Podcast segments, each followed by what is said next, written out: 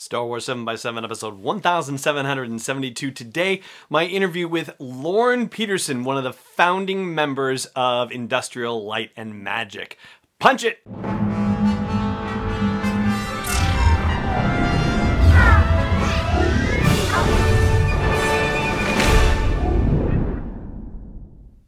Hey, Rebel Rouser. I'm Allen Voivod, and this is Star Wars 7x7. Thank you so much for joining me for this episode where I'm going to share another one of my interviews from Star Wars Celebration Chicago. First, though, I do want to say thank you very much to Adil Burney and to Jeffrey Hoban, both of whom became patrons of the show at the One with the Force level. Thank you so much for your support. I really appreciate it. Every single patron of the show makes this possible, and I'm so grateful for your support. And if you are not yet supporting the show yourself, then I hope you will consider doing that. Check out patreon.com slash SW7x7. You're going to hear me yap about that again in a moment. But first, let me tell you about Lorne Peterson in case you are unfamiliar with the name. So here's his official biography. Lorne Peterson is one of the founding members of Industrial Light and Magic he was hired by George Lucas to create the models for the first Star Wars movie in 1975. Way back in 1975, he was hired. In 78, Peterson was invited by Lucas to oversee the entire production of models for The Empire Strikes Back.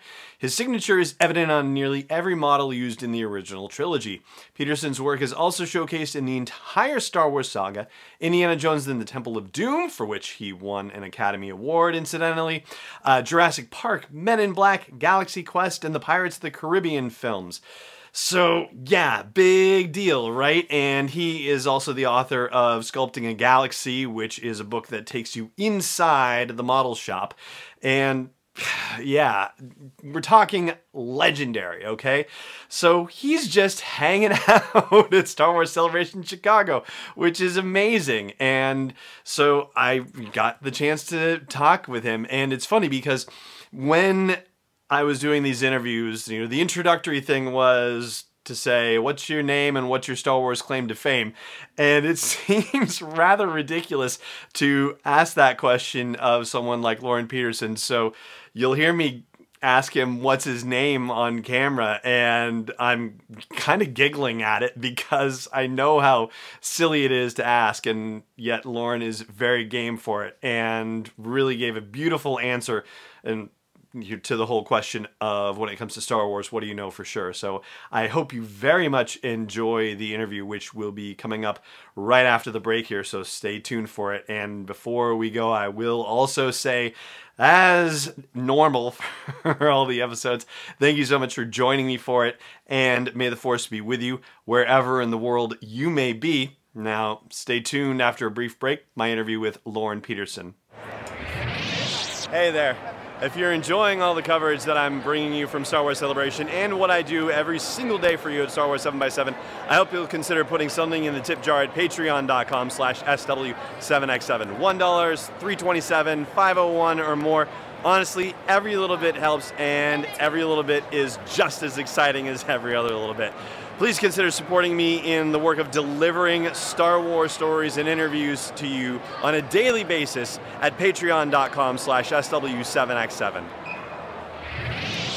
Hi there. Uh, what's your name? uh, my name is Lorne Peterson. Uh, I was the uh, chief model maker and supervisor on uh, all six of the original Star Wars films and Indiana Jones films and various things like that over about 35 years.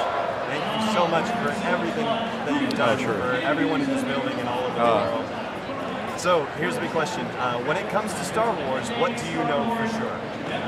Well, I, I, I know for sure that uh, at least in my any of my participation, all the time I was there, it was creative. Creative is the word that would probably pop out. Um, we always, it's, in a way, we always knew that uh, you know time, money, and quality. Quality always won out.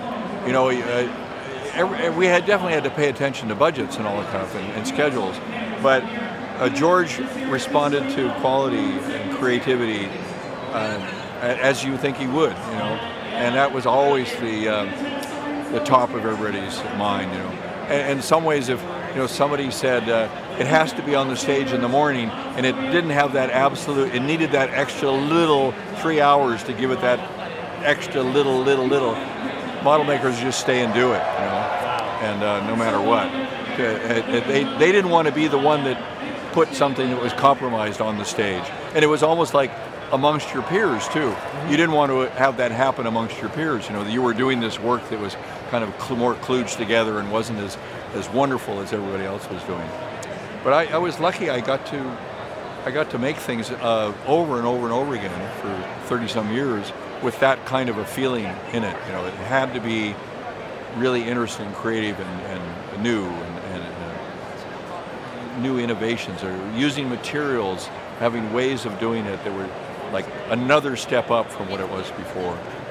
That kind of thing. But creativity would be the the word that you know you would probably put above Star Wars And creativity at all the levels of all the different people that were involved. You know, I the, the building, uh, ILM was just amazing, the, the variety of different people that had different skills and were creative at their own.